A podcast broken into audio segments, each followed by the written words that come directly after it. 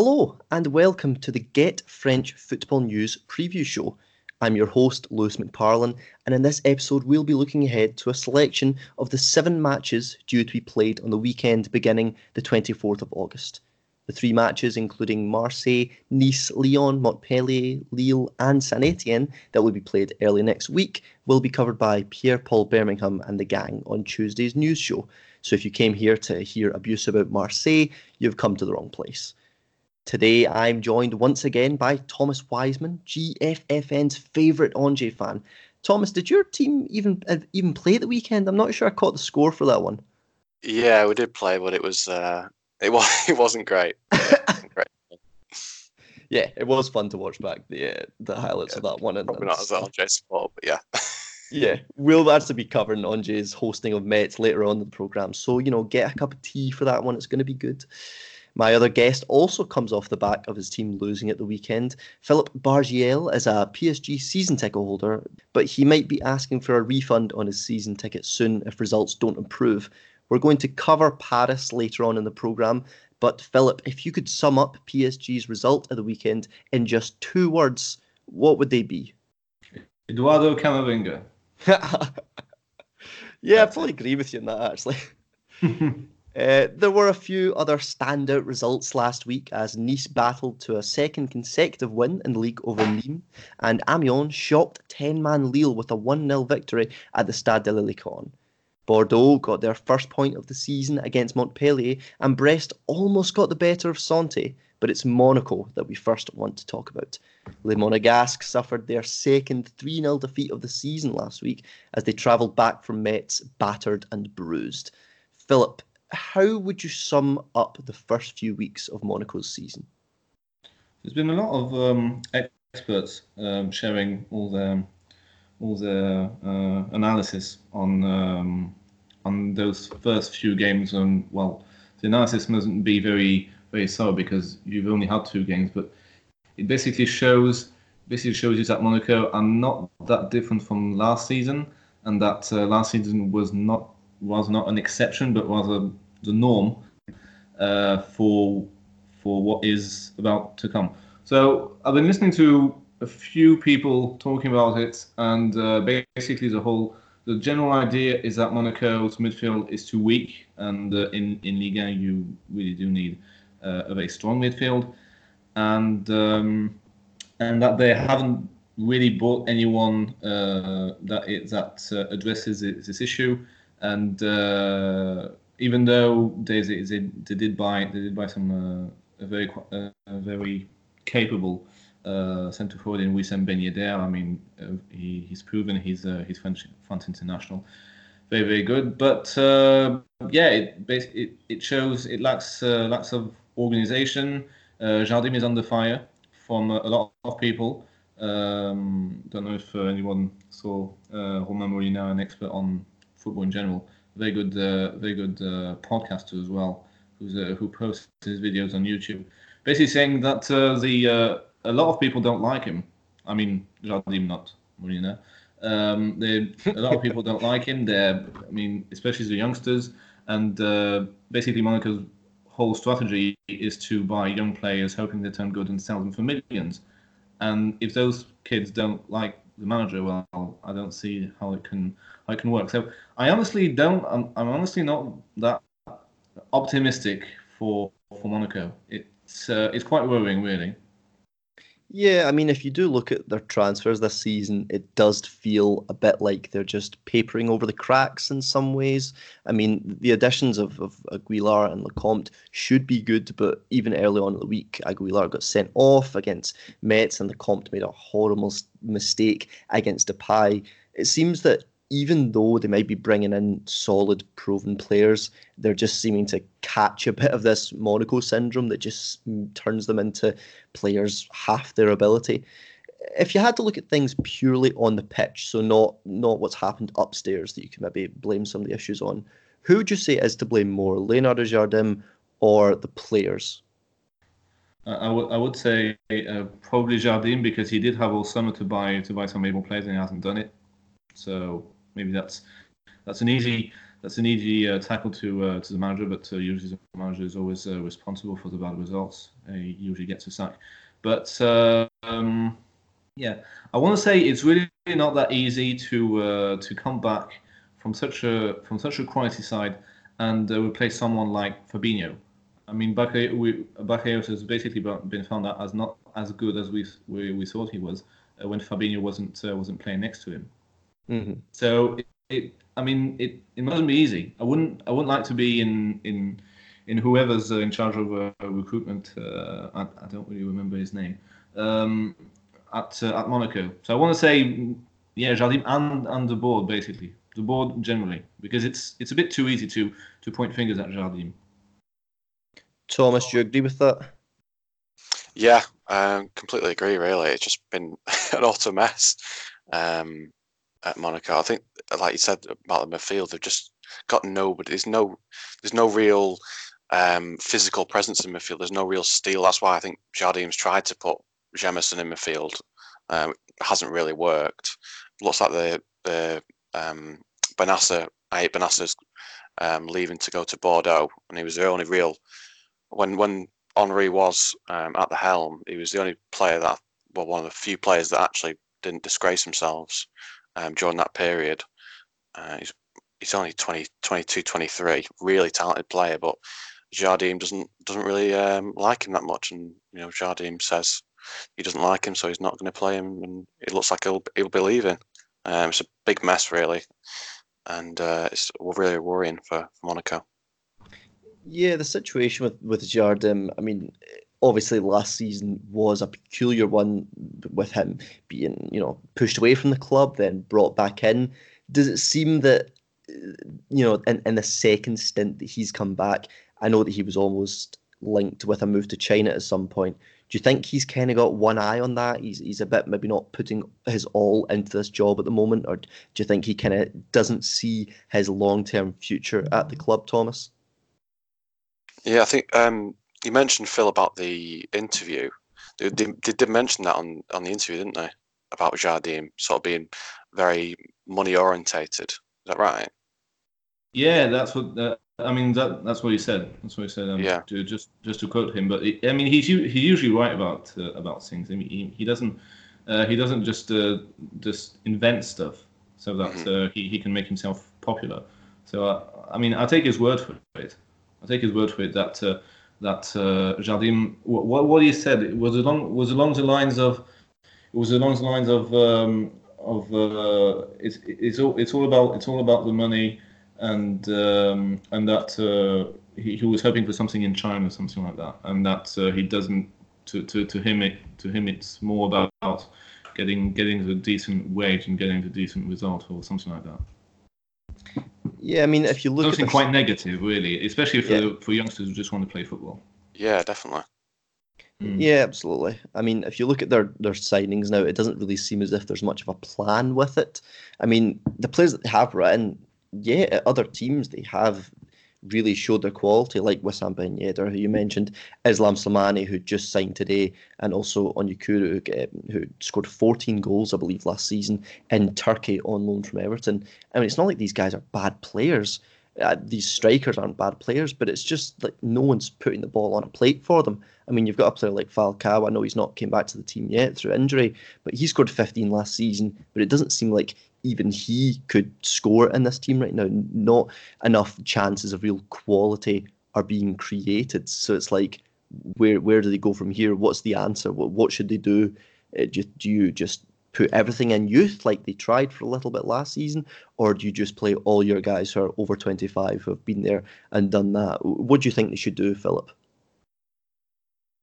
By a professional midfielder, physical midfielder. That's what they should do.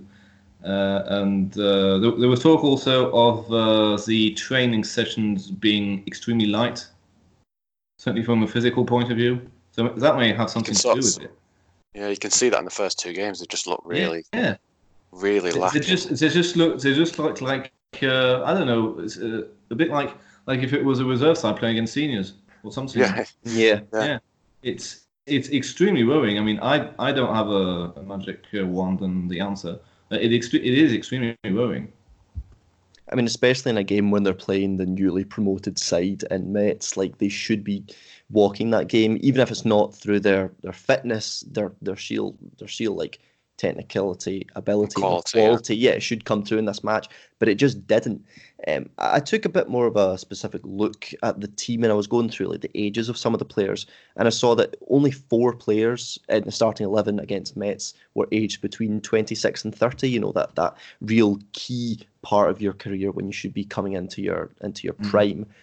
Does it seem as if that mix of that blend of experience and youth just isn't there anymore, or at least to a high enough quality? Because if we look at the Monaco team that won the league a couple of years ago, you know, you do have your older players like your Subašić's and your Glik's, but you've also got your Mbappe's and your Lamar and your Bakayoko, younger players who also brought a lot to the squad. Andrew Matinho. Yeah, the list goes on. You could name so many of them. But it just seems like that quality of player, like it's simply the quality of player just isn't there anymore, Thomas. Yeah, it's the age gap is quite radical. You've got players that were in their prime and performing really well in that season and that are now have regressed and got older slightly, and you've got young players that are far too young to be starting, you know, the majority of games, and there's not really much in between. Yeah, it definitely seems as if there's like a gap to be bridged, but it doesn't look as if that's going to happen. Let's talk about their opponents for this one. So Nîmes have also lost their opening games. Both their opening games are on 0 points at the moment. Is their situation as bad as Monaco's, though? You know, though it doesn't seem as if they're in as such of a calamitous position. What do you think about this, Thomas? I think they've given a good run for it, really. This game is sort of the clash of the most messiest teams in going for the Liga. Yeah, the Liga at the moment. The Nîmes have lost the majority of their starting lineup from last season. Pretty much half of them are going to Angers.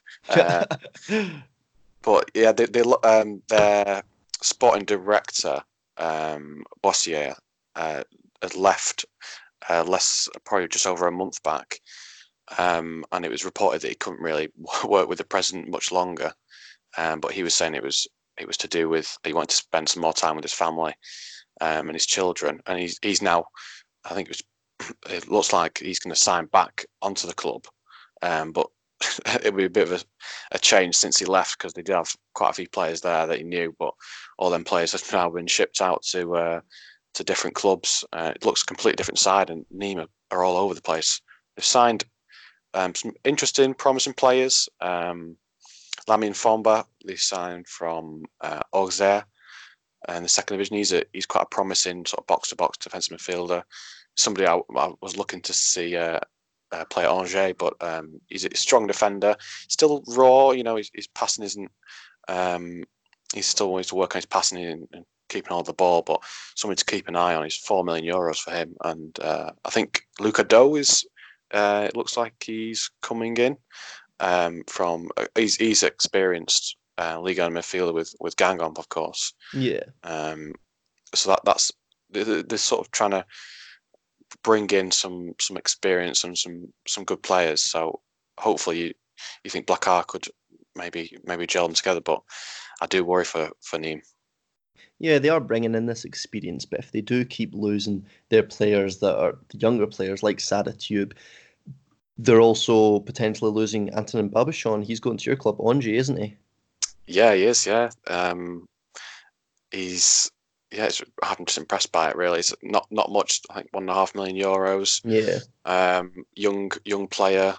It was reported that his salary is on at Nîmes €4,500 a month, which is crazy to think of. So I can see why he's sort of rejecting his contract offers. Yeah. But another player that was good for them last season. And another one they've lost, really. That's hilarious, because it's not very often that a player goes to Angers to get a pay rise. Yeah, that is very true. Yeah. Philip, do you think that they can kind of prove themselves in this game. I mean, Nîmes against Monaco, the 3 points are there to be won, aren't they? It's no one really has much to lose. They've kind of just got to give it their all in this match, don't they? If I may say something about this whole Boissier situation, which is absolutely hilarious when you look in France as a whole. It's so typical of the south of France, where people are extremely do things without really thinking about the consequences. Where Boissier says, "Okay, I've done this, I've done that, I've done everything there is to do at Nîmes," and I'm sure he has. And then a month and a half later, they say he can't. So we can't stand the chairman. And then a month and a half later, he comes back. It's just quite funny. And I think that's incredible news for the club. And that's, while Nîmes did lose their opening two games, the first one was against PSG. I mean, we are still a decent side. Yeah, on their day. Well, yeah. Once every 2 weeks so far. It's still not that easy to take points from us at the Parc des Princes. So losing 3-0 at our place, not the end of the world. Honestly, I think a lot of sides will suffer the same fate. I'm really crossing my fingers right now. And you've got last weekend's result was a home defeat versus Nice, which saw loads of red cards, loads of drama. I mean, drama everywhere. And honestly, I'm not as worried for Nîmes as I would be for Monaco. Thomas mentioned Lucado. That's typically the type of the type of player that Monaco don't have, and a crafty midfielder who will fight for every ball.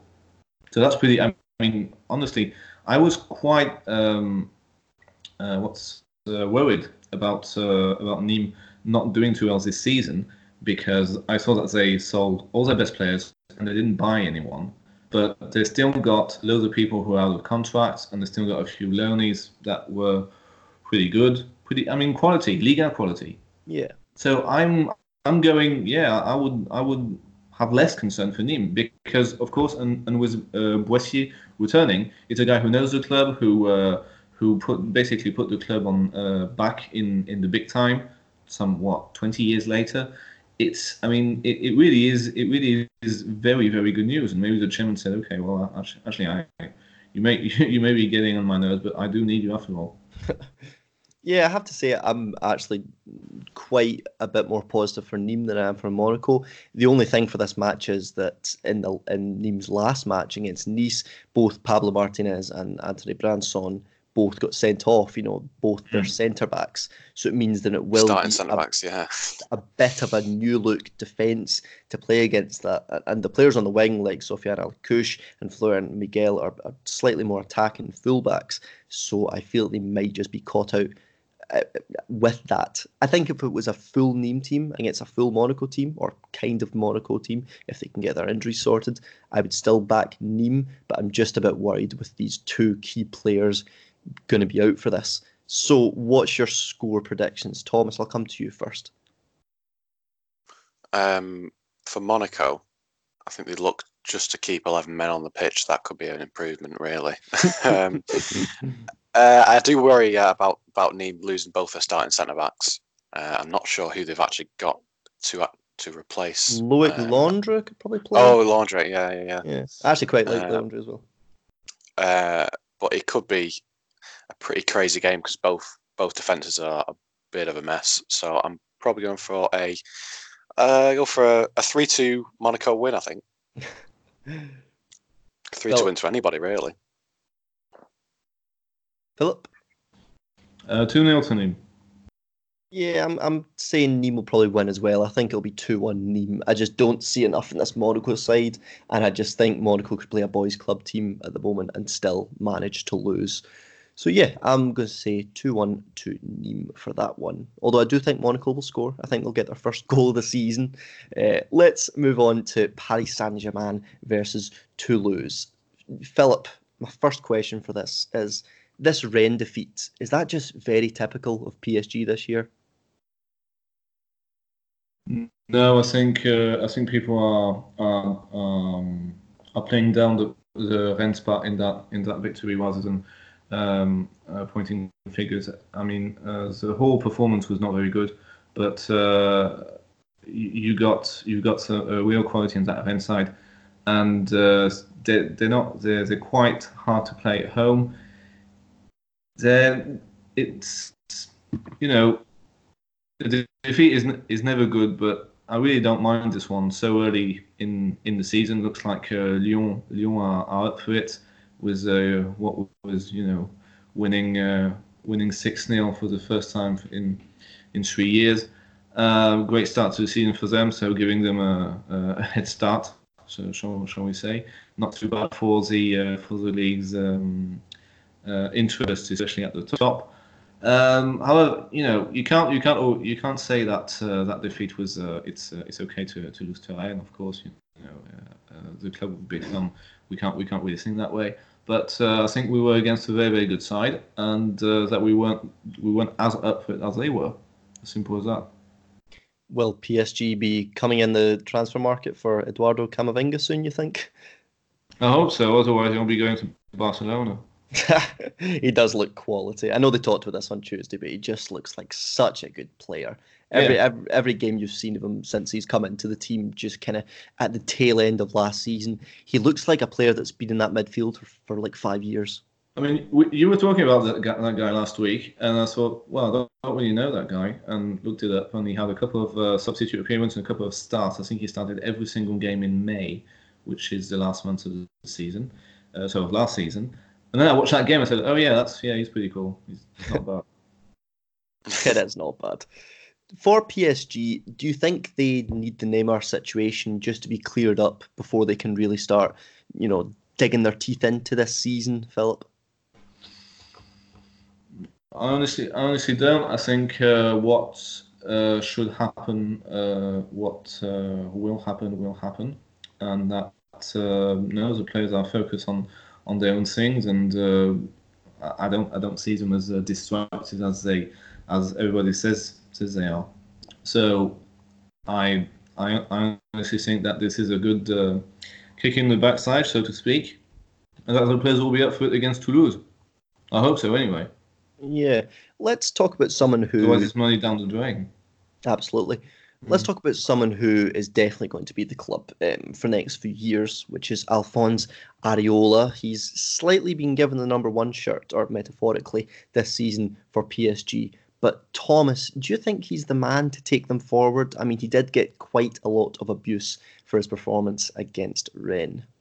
Yeah, he's one of these players that's been there through the past few years, through all the madness of losing in the Champions League final, but he does get a lot of too much criticism, in my opinion.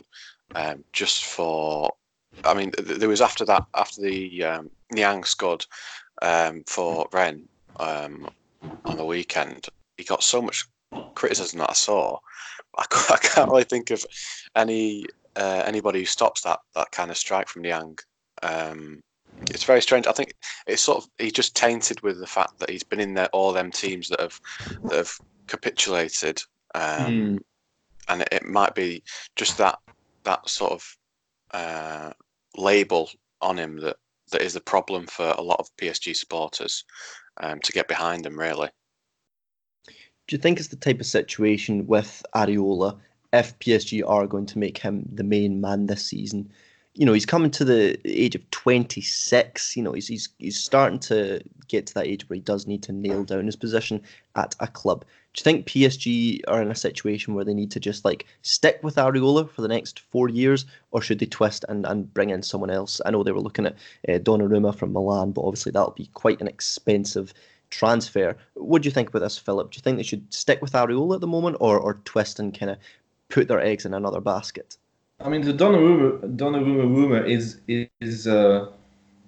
old, isn't it? It's dated back from a fortnight. Yeah. And to me, it was just a rumor. I don't think we even made a bid, or maybe there was interest. And for all we know, it's speculation. So I'm sure that Thomas Tuchel trusts Areola. He's going to make him his number one goalkeeper. He's going to get a lot of flack because he's French, because we're never happy, because we complain a lot.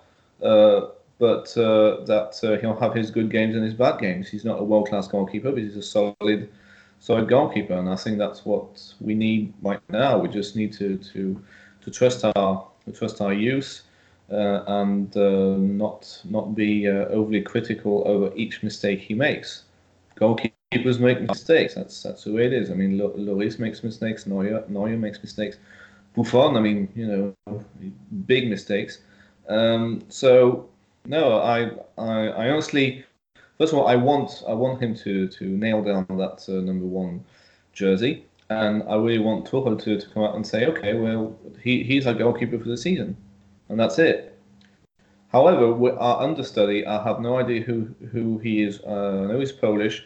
I have no idea what kind of quality he brings. So the lack of a decent understudy may be a problem, though, because most big clubs who have Champions League aspirations, Champions League winning aspirations, have two quality goalkeepers. I'm not saying he's not good, but you know, still a very young lad, and we just don't know who he is because we've never seen him play. Yeah, it's Marcin Bulka, isn't it? Coming from Chelsea, the Pole. A couple of things about this move. I'm not going to lie and say I've seen him play every match for, you know, Chelsea under 23s, and I know all about his family and everything. But I just know there was quite a bit of buzz coming out of Chelsea about the player, and they were quite sad when he left. But it also shows this type of player. It also shows that he kind of thinks, oh no, I'm good enough to go and play at a team and be a number two as a goalkeeper. You know, he's still young. But he wasn't just going to sit around at Chelsea at the moment. It's kind of like when Jadon Sancho went to Dortmund. You know, he was sitting in the Manchester City Academy and he was like, oh, I know I'm good enough to go and play for a first team. So he left and he went to Dortmund, and look how that's worked out. I think this is the kind of same situation with Bulka, and I would like to see a bit of him if it's in maybe the cup competitions or if Areola gets injured or something really, like that. Yeah, I'm actually quite intrigued to see him, and I know he is still quite young, but that danger of not having a solid number two might not be much of an issue. If Bulka comes in. Yeah, absolutely. Especially for a goalkeeper playing at a club the size of Paris Saint-Germain.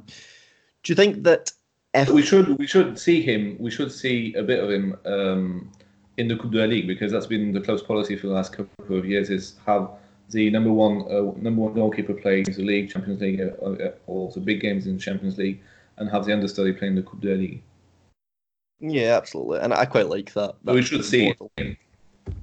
Yeah, I'm excited to see him. Do you think that if PSG don't absolutely just destroy Toulouse at the weekend, more questions will be asked? And do you think they could fall off the pace of the league title? What do you think about this, Thomas? Yeah, in the past, Toulouse have been sort of a struggle for PSG to get past. Just looking over the past couple of games they've played against them, it's been close 1-0 wins for PSG. I think it's probably a bounce back game for them. I don't see Toulouse putting up much of a challenge, even though they look fairly impressive against Dijon, but that is Dijon.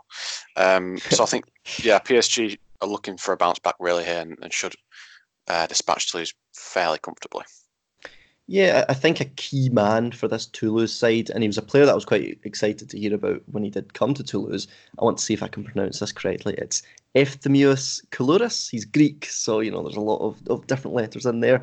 He looks quite a good find, doesn't he? 19 goals last year. He was the top scorer in the Greek top division, and he's already got a goal and assist. Do you like what you've seen of Koulouris so far, Thomas? Yeah, He was well involved in the goal that Makengo scored for Toulouse on the weekend.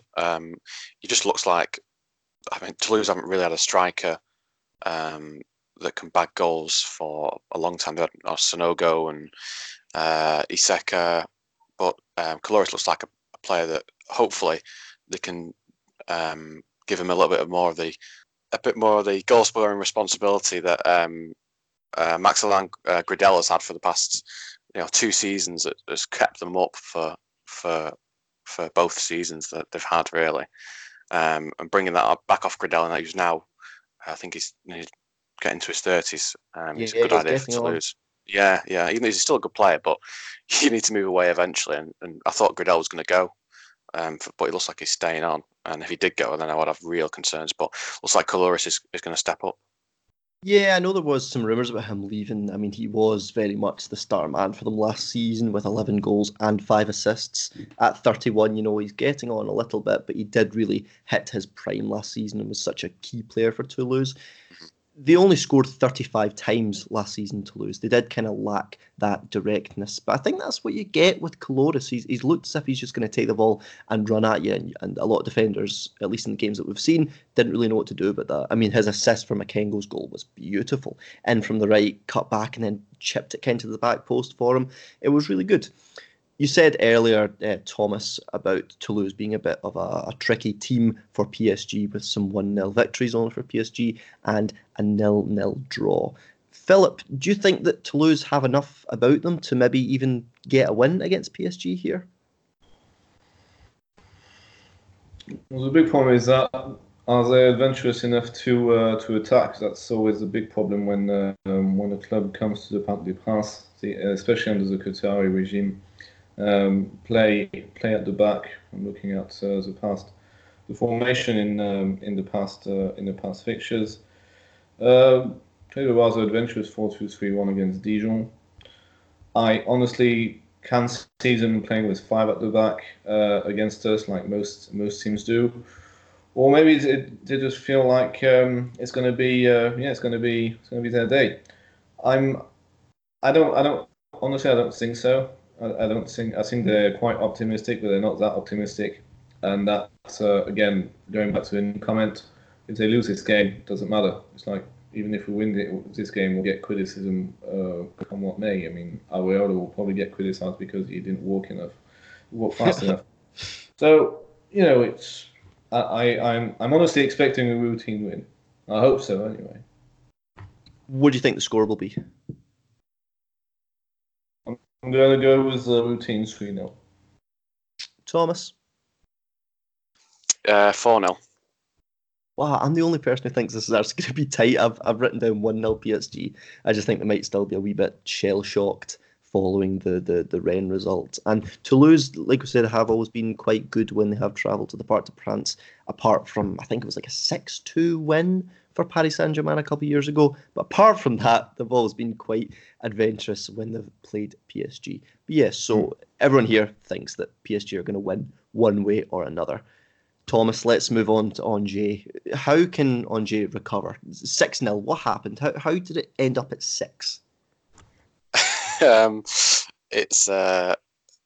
was, as an Angers fan, it was probably the worst game I've seen Angers play, especially defensively.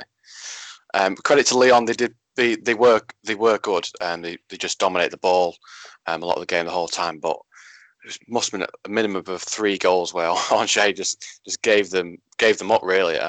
Butelle in net had a shocking game. He had one shot go through his legs, another near post shot from Dembele just fumbled through his hands. There was mistakes from Pavlovic. He got turned like 3 times by Depay for I think the final goal. Thomas give away a ball for I think the first goal. It was just a complete mess defensively, and it was. Moulin came out in the press afterwards, and he said he was half surprised that they lost like that to Lyon. It looks like it hasn't been a great week in Angers, especially with Renan Adelaide leaving. There's a bit of frustration around his departure. There was a cohesive agreement between Moulin, Picou, the sporting director, and Chaban, the chairman. They all were on the same sort of lines that he might be leaving and will accept that when it comes. But there's a lot of sort of a wariness around the club at the moment. It was a loss from the game. It would have been interesting to see how he played against Lyon. But Then midfield, there was really, I mean, Santa Maria, bless him. He tries his best every game, and he's a really good midfielder, but he can't cover the sort of defensive liabilities of half of the squad, which is what he sort of has been doing for for the majority of last season. He's got two midfielders in front of him, Mangani and Pajot, who are both. Well, Mongani's 32, Pajot's 29 now. Mangani can't really defend. He's not mobile at all. Pajot is an okay player, just okay. He really needs some energy in that midfield. And Moulin brought on three attackers, I think when we were 4-0, 5-0 down.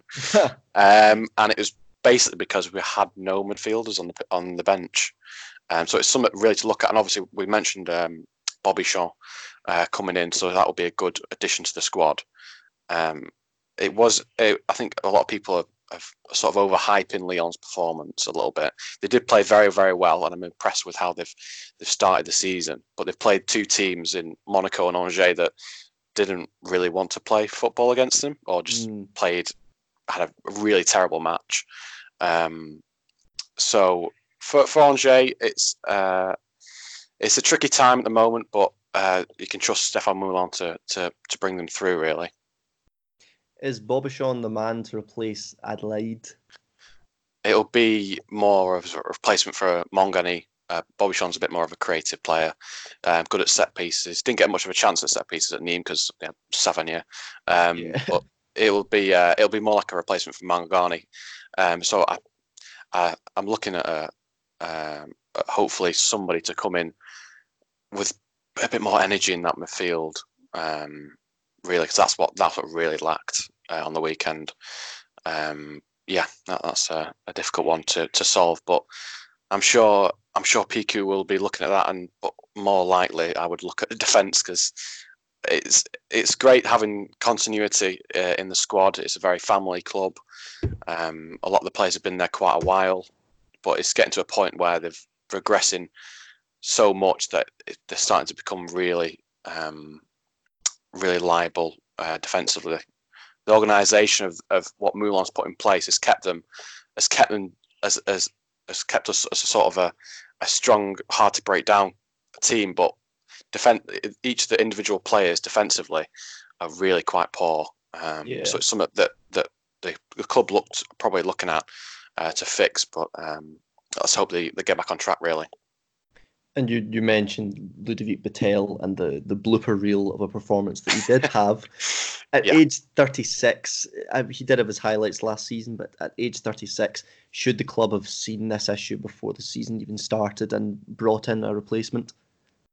Yeah, I would expect that the sort of the blooper reel that you mentioned of Butelle, I would expect that probably as like a half-season highlights or a season highlights for him, but unfortunately, it was all in one game alone. They did bring in Petkovic from Lorient, who was their sort of second first-choice keeper sort of last season. I think one of the main reasons they brought him in is because his agent was the agent of Pavlovic, so it seems like it was sort of an easy deal to get over the line. He's not really a keeper that impresses me much. Angers were linked with, I think it was Jerome Prieur, who used to be at Bordeaux and is now playing for Valenciennes in the second tier, and he's had a really good start to his career with Valenciennes. So a bit of a missed opportunity, because they do need to look at that position eventually, because Butelle can't be there for much longer. He's 30, 37, 36. It's applicable to a lot of the squad, but with Angers you'll have sort of recuperation and new players coming in. Certainly. Let's look at their opponents, Mets. Philip, Habib Diallo, he's been an absolute breath of fresh air to Ligue 1, hasn't he? Already 3 goals stuck in the back of the net. Does he look like the player that Mets will just have to build everything around this season? We talked about Mets last week about being quite threatening to a defence like Monaco's. Yeah. They don't have any midfield to defend the defence, so to speak. I don't think Habib Diallo is the main man. I think there are a lot of players who can make things happen up front for Rennes. So you've got Niang, you've got Opainget, and you've got Boulaya. And you've even got experience like Kouad and Gekpa behind to enable them to attack freely. So honestly, I mean, this is not the best attack of Ligue 1. Let's not kid ourselves. But it's very strong, and I think they can swap, they can change tactics. Maybe play with two up front, maybe change to a back three, if that's what they want to do. But you know, the guys on 3 goals in 2 games, start of the season, so confidence must be high. You know, don't put him on the bench. Do you think they have maybe slightly been glorified when you consider the opponents they have played? I mean, I think they sit 4th in the table at the moment with 4 points, but they've played a pretty calamitous Monaco side, as well as a very tired Strasbourg side coming off of their Europa League exploits. Philip, do you think there will be tougher tests to come for Metz? Well, actually, I do believe, hopefully, for Thomas, that this is a tougher test than Monaco, because it's still Angers. We talked about how having the same players for the last 5 years was some kind of strength as what you were saying, Thomas, it was some kind of a weakness on Friday evening. So I think they'll have to work much harder. On Saturday, I think the game's on Saturday, than against Monaco, especially in midfield. In midfield, it'll be where the fight will be, and you know, when Habib Diallo will have that chance to score, he'll need to take it, and I don't think it will be as easy as against Monaco. But I mean, they do have a good midfield too. I mean, they can challenge Angers in that department. So it's a real open game, really, or closed one. Depends what the midfielders want to do. Philip, what do you think the score will be? I'm not going to say 0-0 because that's a bit negative. I'm going to say 1-1. Thomas?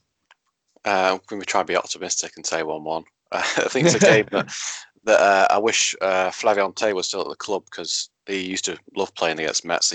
His first real breakout game was against Metz. He helped us stay up a couple of seasons ago with a goal and assist against Metz, and I think the last added time of play. But yeah, I think of a 1-1 draw to get us a point on the board. But yeah, I'm going to say 2-1 to Metz. I've just really liked the look of Diallo and the step up to Ligue 1. He hasn't really looked that flustered, and I think he could grab another goal against Angers in this match.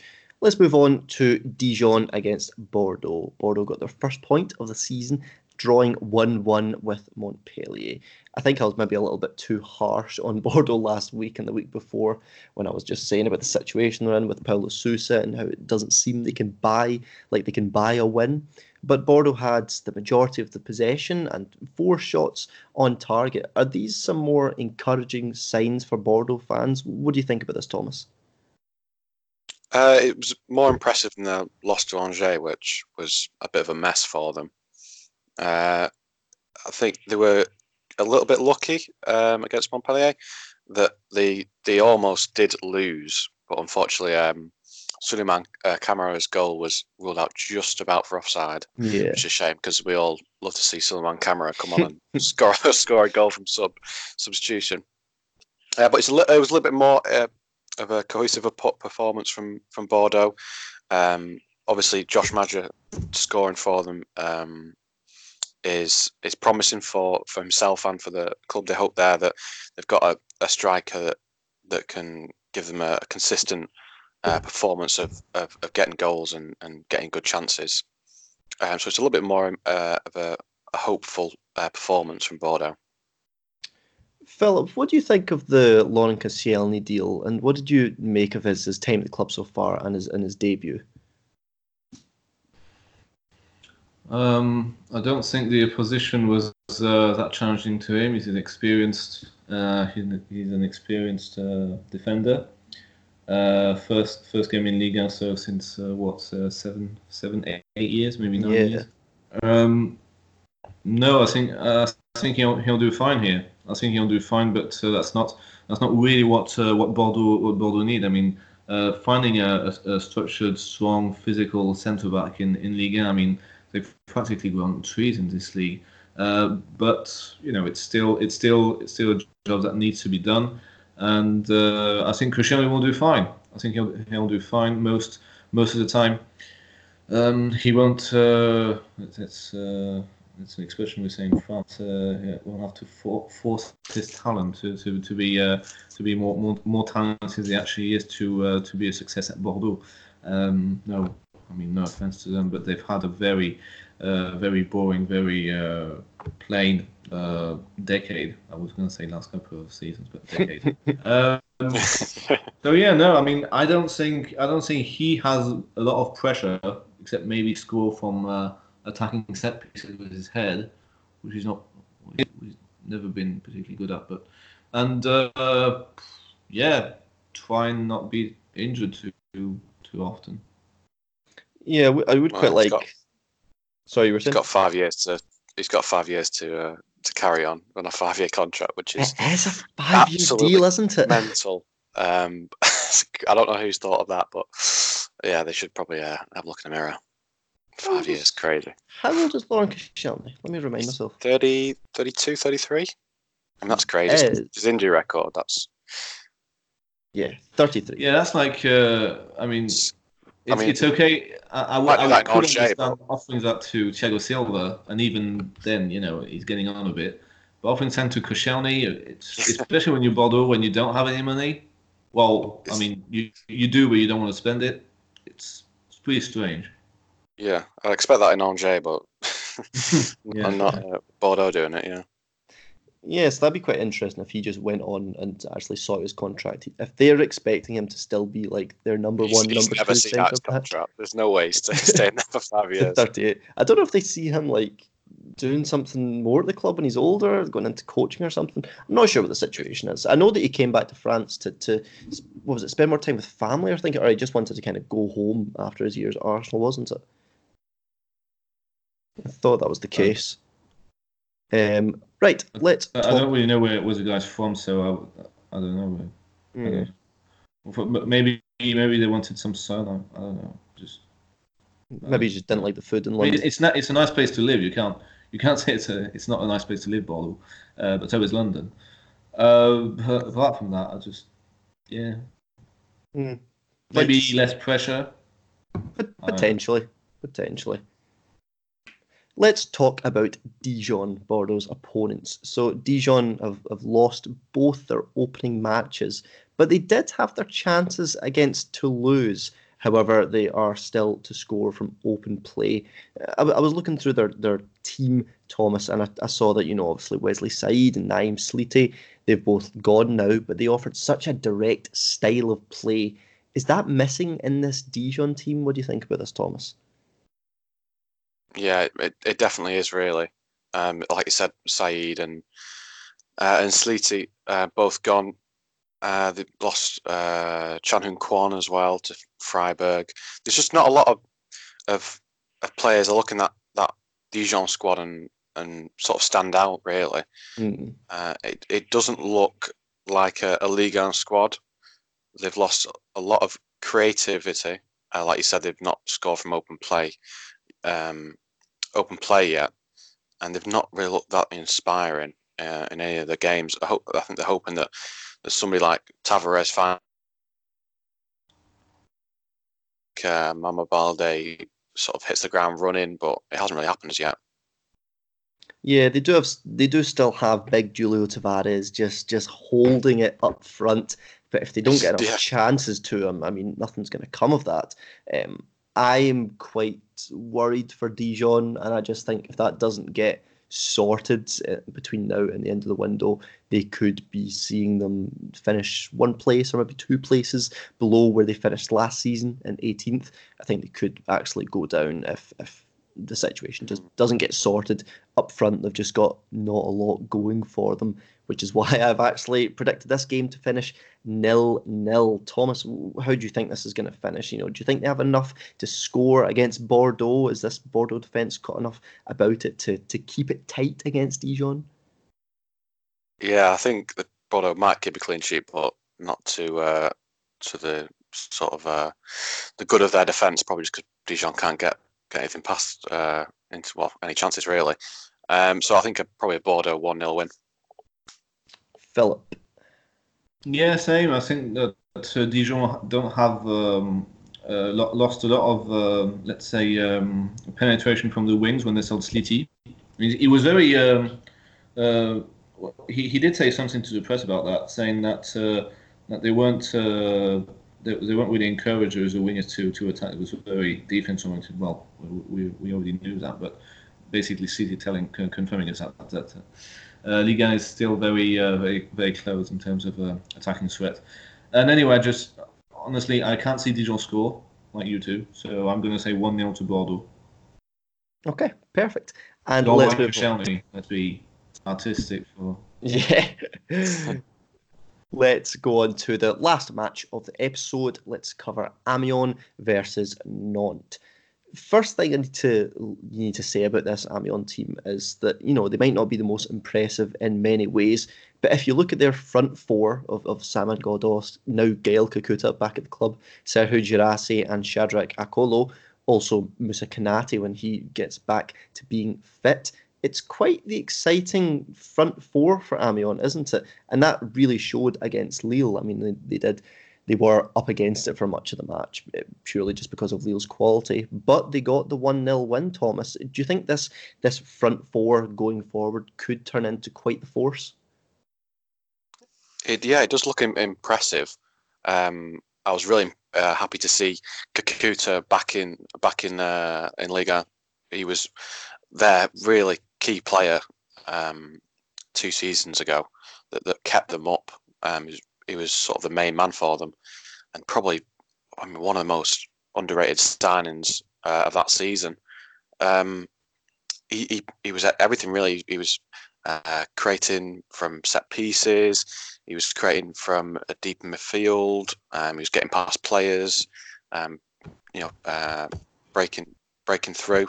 And he's got a sort of a better attacking lineup around him than he did have 2 years ago. So it looks impressive. Hopefully, Konaté can get back to some good form. But like I said, they've got Girassi in there as well, who's quite a solid striker. So it does look impressive for Amiens, actually. Philip, what do you think about this attacking setup that Amiens have, and what do you think about the Gaël Kakuta signing him, returning to France? It's good. I mean, they did beat Lille, who were almost the best team in the country last season. Yeah. The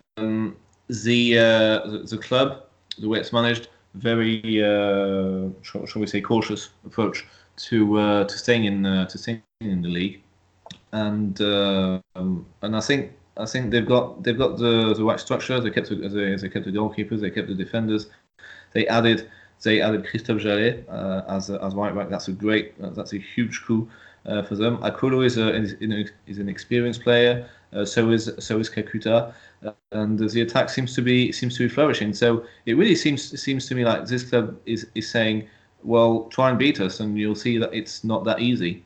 And they've proved it. I mean, Nice struggled. Nice who did win their both games of the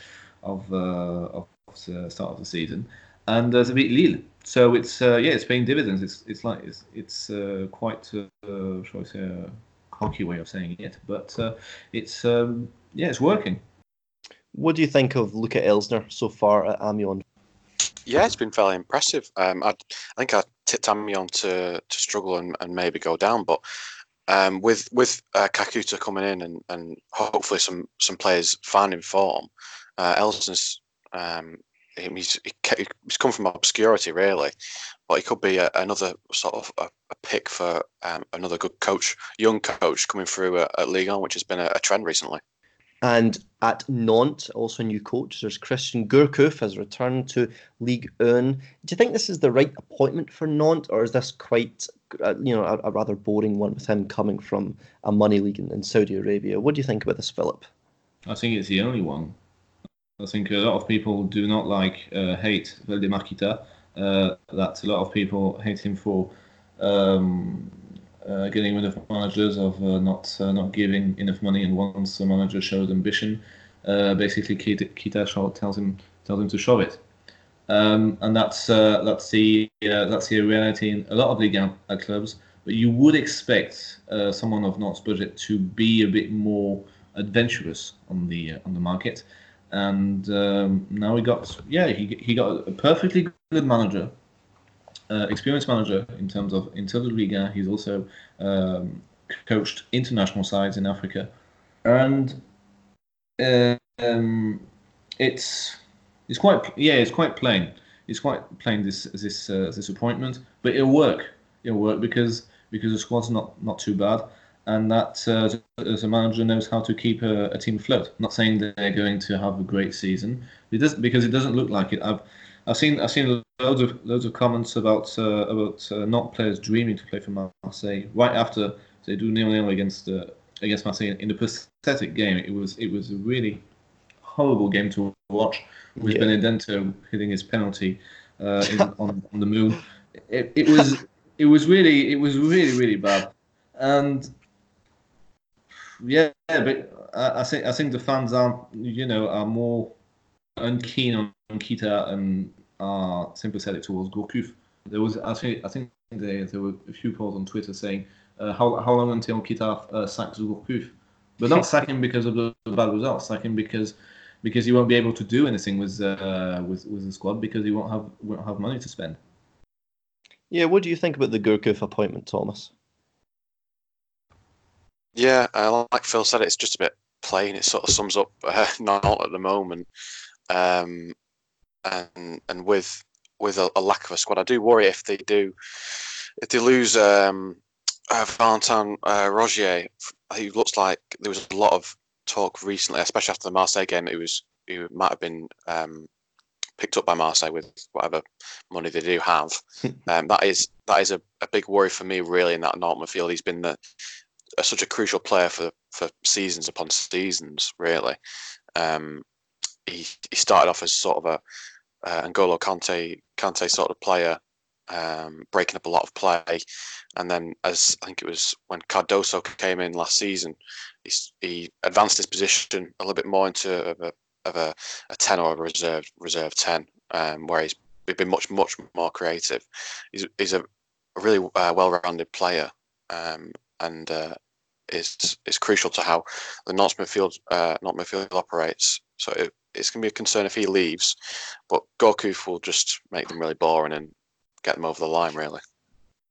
Yeah, do you think if Rongier does leave between now and the match against Amiens, Nantes could suffer as a result? This is recording on the 21st of August, so considering, let's say he does move to Marseille in the next few days, do you think that could greatly affect Nantes' performance against Amiens? Yeah, I think it might be.